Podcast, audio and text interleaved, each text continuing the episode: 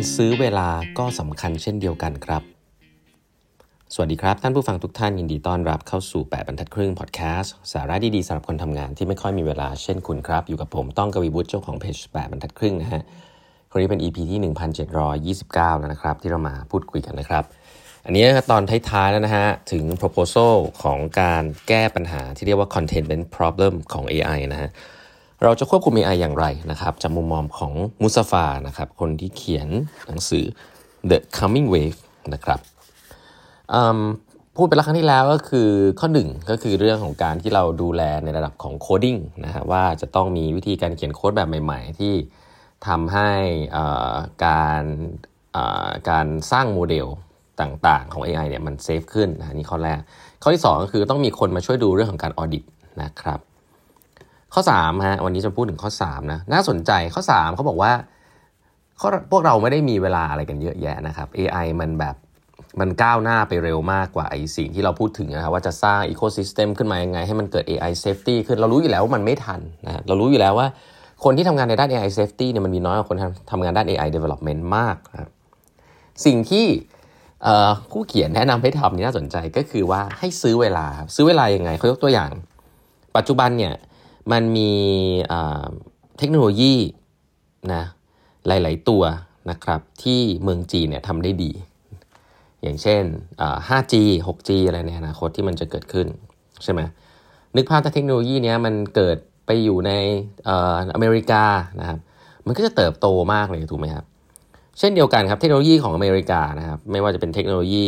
การผลิตชิปนะหลาย ๆ ท่านทราบดีว่าการการที่จะรัน AI ได้โมเดล ส่วนใหญ่จะ run บนฮาร์ดแวร์ GPU นะที่เรียกว่า GPU ซึ่งชิป GPU เนี่ยจริง ๆ แล้วผลิตโดยไม่กี่บริษัทในโลกอะฮะแล้วบริษัทหนึ่งในนั้นก็คือ NVIDIA นะครับ AMD ด้วยนะเป็นบริษัทที่เป็นของอเมริกาเนี่ยก็มีการสั่งห้ามนะอเมริกามีการสั่งห้ามนะฮะให้ไม่ import นะฮะไม่สามารถที่จะ export ไอ้ NVIDIA ชิปแล้วก็ AMD ชิปเนี่ย ไปให้กับลูกค้าชาวจีนอีกต่อไปนะอย่างนี้เป็นต้นนะครับสิ่งเหล่านี้เนี่ยจะเห็นว่ามันเกิดขึ้น เพราะว่าอะไรฮะมันเกิดขึ้นเพราะว่ามันมันมีความปัญหาเรื่อง geopolitics นะครับเรื่องของอำนาจที่ไม่อยากให้มีใครมากจนเกินไป นั่นคือนั่นคือสิ่งที่มันดูเดี๋ยวจะไม่ดีถูกไหมแต่สิ่งที่ดีก็คือมันจะดีเลย์การพัฒนา AI ออกไปครับเออที่น่าสนใจสิ่งเหล่านี้เขาเรียกว่า choke point นะครับ resource ที่มีความสำคัญมาก ๆ ในการพัฒนา AI เนี่ยถ้ามันไปอยู่รวมกันแล้วก็ access ได้โดยทุกคนเนี่ยมันทำให้ AI พัฒนาไปเร็วมากนะครับผู้เขียนนี่เขียนเลยนะครับว่า ถ้าเราอยากให้การพัฒนา AI มันช้าลงนะครับมันควรมันอาจจะควรช้าลงด้วยซ้ำเพราะว่า regulation ตามไม่ทัน AI safety ตามไม่ทันเนี่ยเราจะต้องวิ่งเข้าไปที่ choke points เหล่านี้ครับไม่ว่าจะเป็นเทคโนโลยีของเมืองจีนที่export ออกมาให้กับอเมริกาเทคโนโลยีของอเมริกาที่ export ออกไปที่จีนเนี่ยควรจะมีการ ปิดกั้นอยู่บ้างนะหนังสือมีเขียนอย่างนี้เลยนะครับ เพราะว่าเราจะได้ซื้อเวลาครับเขาบอกว่าเราจะได้ซื้อเวลาใน era ที่เป็นเรื่อง hyper evolution ของ AI เนี่ยสำคัญมากมันจะพัฒนาเร็วเกินไป เราจะมีเวลาที่จะสร้าง containment strategy ได้มากขึ้น เราจะมีเวลาที่จะสร้าง additional safety measures ต่างๆนะครับ มีเวลาที่จะ test ตัวเขาเรียกว่า Q switch off switch นะครับมากขึ้น เราจะมีเวลาในการสร้าง defensive mechanism หลังๆมากขึ้น สิ่งนี้เนี่ยเหมือนจะเป็นสิ่งที่ไม่ดี แต่ผู้เขียนที่เป็น AI developer บอกว่าอาจจะมีความจำเป็น เพราะเขาเห็นแล้วละครับว่า ถ้าเริ่มคุยกันวันนี้เนี่ยไม่น่าทันนะครับโชคพอยต์อื่นๆ ที่เขาเห็นในโลกใบนี้เนี่ยมีอีกมากมายนะที่สามารถจะไปบริหารจัดการให้มันสามารถไม่ได้มี access to ทุกคนได้นะครับไปลิมิตมันไว้นะเช่นเมื่อกี้พูดเรื่อง NVIDIA ไปละ GPU ของบริษัท NVIDIA ถูกไหมแต่ชิปของ NVIDIA นะฮะชิปที่อยู่ภายใน NVIDIA เนี่ย ก็ผลิตโดยบริษัท TSMC นะครับซึ่งหลายๆท่านทราบดีว่าบริษัทบริษัทนี้ใหญ่มากอยู่ของไต้หวันผลิต Advanced Chip เลย TSMC ก็เป็นจุดตายจุดสำคัญเลย เพราะว่าเขาผลิตชิปเหล่านี้ที่มารัน AI ได้ และเครื่องมือที่บริษัท TSMC ซื้อมานะครับเพื่อผลิตชิปเนี่ยมาจากบริษัทเดียวฮะคือบริษัทที่ชื่อว่า ASML เป็นบริษัทของ Dutch นะครับของเนเธอร์แลนด์อ่าน่าสนใจไหม เขาบอกสิ่งเหล่านี้บริษัทเหล่านี้ที่เก่งๆ พวกนี้นะครับ เป็นเหมือนกับ choke point นะครับเขาเรียกว่าเป็น choke point ที่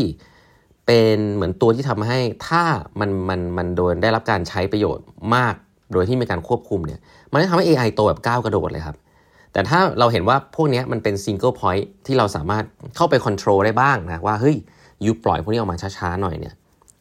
บางทีแล้วก็อาจจะทำให้ containment problem เนี่ยมันสามารถที่จะแก้ได้ในระยะยาวก็เป็นไปได้นะครับ หรือแม้แต่เขาพูดว่า 80%นะฮะของแร่ควอตซ์นะครับที่ใช้ในการสร้างแผงหรือซิลิคอนชิปเนี่ยก็มาจากเหมืองเดียวนะฮะคือเหมืองที่นอร์ทแคโรไลนานะครับ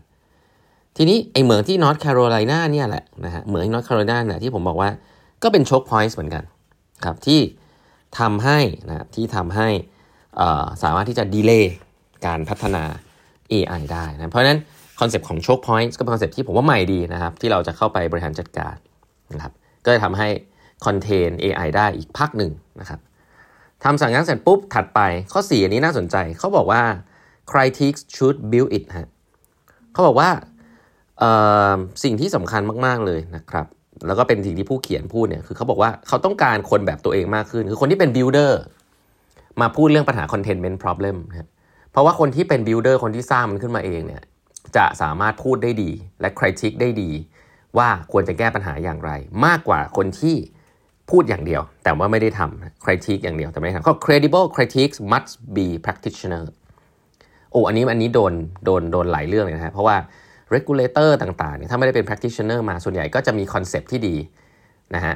แต่ implement ไม่ได้ หรือ implement ได้แต่ว่า very very hurtful กับธุรกิจ นั้น credible critics must be practitioner เขาบอกว่าปัญหา containment problem เนี่ยจะแก้ได้ ถ้าเราไม่เสียเวลาพูดคุยในสิ่งที่มันไม่ไม่ practical นะครับเราพูดถึงสิ่งที่มัน practical เท่านั้น เพราะฉะนั้นการ building the right technology เนี่ย having the practical means to change its course เนี่ย not just observing and commenting นะฮะ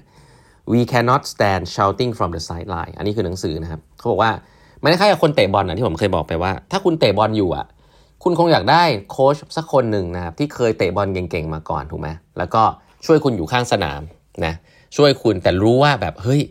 เราไปด้วยกันนะครับแม้ว่าร่างกายอาจจะไม่ได้แล้วแต่มีความรู้ความสามารถเคยทำมาก่อน นี่คือโค้ชที่เก่ง แต่นักบอลคงไม่ได้ต้องการแฟนบอลมานั่งคอมเมนต์เนาะว่าแบบอ่าคุณต้องเตะอย่างนั้นสิทำไมเตะห่วยจังเลย โดนด่าโดนอะไรนะ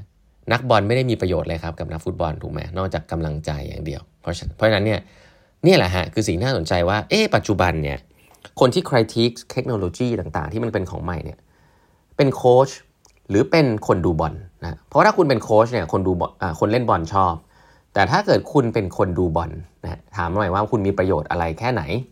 กับการที่คุณ comment นักฟุตบอลว่าให้เขาจะเตะอย่างนั้นเตะอย่างนี้นะครับ